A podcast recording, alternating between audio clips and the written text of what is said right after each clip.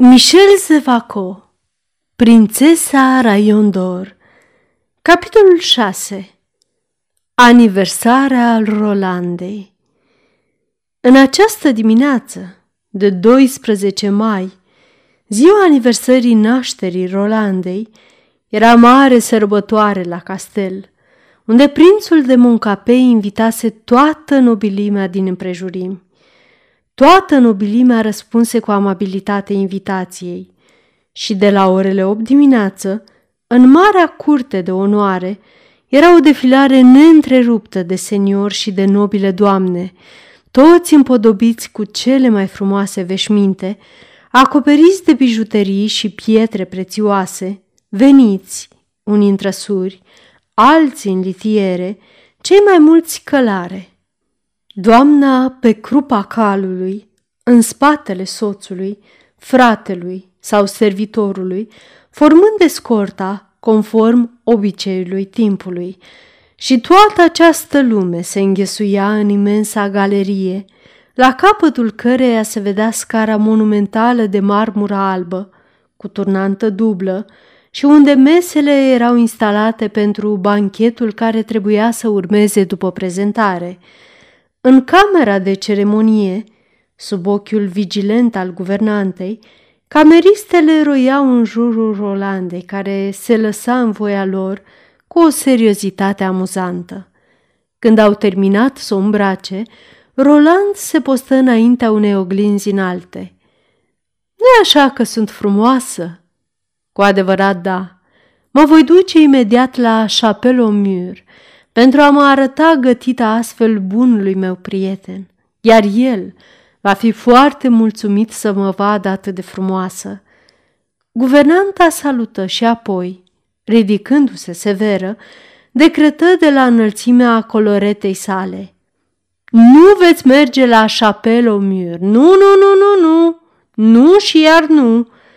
Roland izbucni în râs salută imitând cu insistență gestul rigid al guvernantei și rosti Nu și nu? Ei bine, mă voi duce. Nu vă veți duce. Nu vă veți mai duce la Chapelle au Mur. Este ordinul monseniorului, iar cei doi ragastanți sunt oameni de nimic, mai ales acel mic cavaler Hubert, pe care îndrăzniți să-l numiți bunul vostru prieten – este un adevărat cavaler gata de orice fără de lege, cu marele său pistol la cingătoare, cu spada aia ruginită și haina ruptă în coate. Iar astăzi sunteți la vârsta înțelegerii, la care vă obligă ilustrul blazon al moncapeților, așadar mă voi duce. O întrerupse scur Roland și scoase limba spre guvernantă care ridică brațele indignată.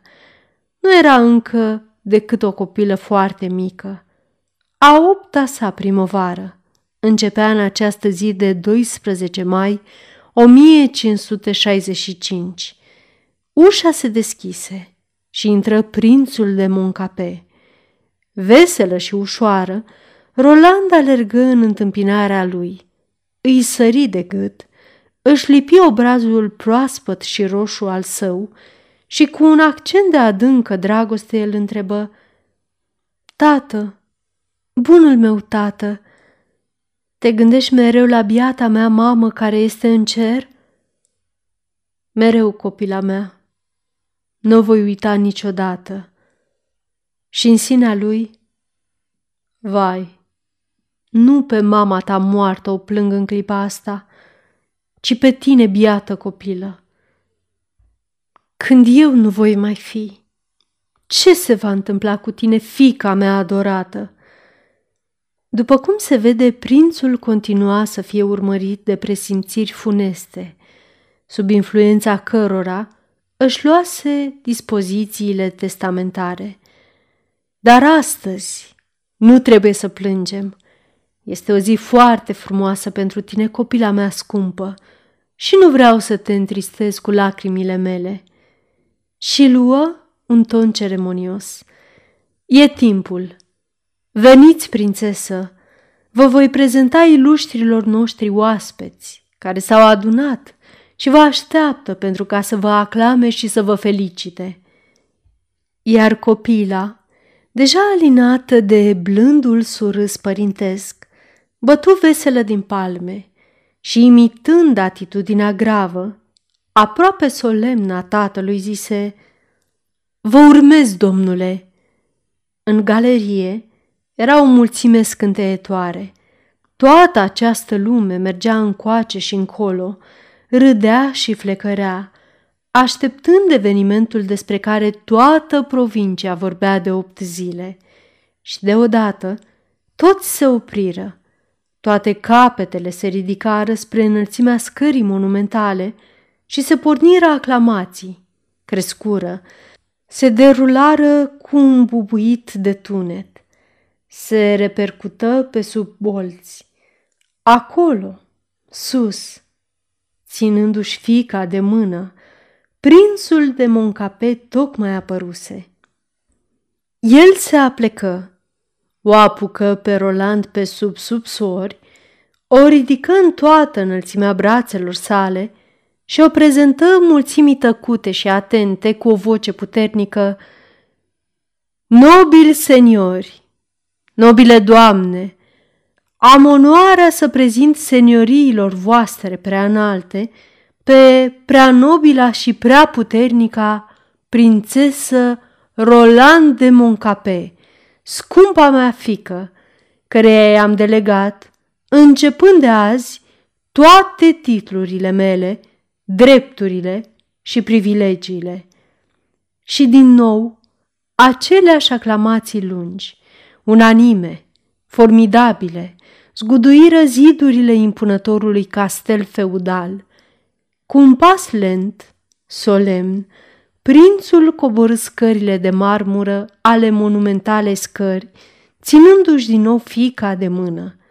În spatele lui urmau cele două bune verișoare, cele două surori gemene, Dalila de Hofor, cea mai în vârstă deoarece venise pe lume cu o jumătate de oră înaintea celelalte, Dalila sau Hermosa, doamna în negru, și Jocelyn, ducesa de Sorientes, doamna în alb, dându-i mâna nobilului său soț, Rodrigue, duce de Sorientes.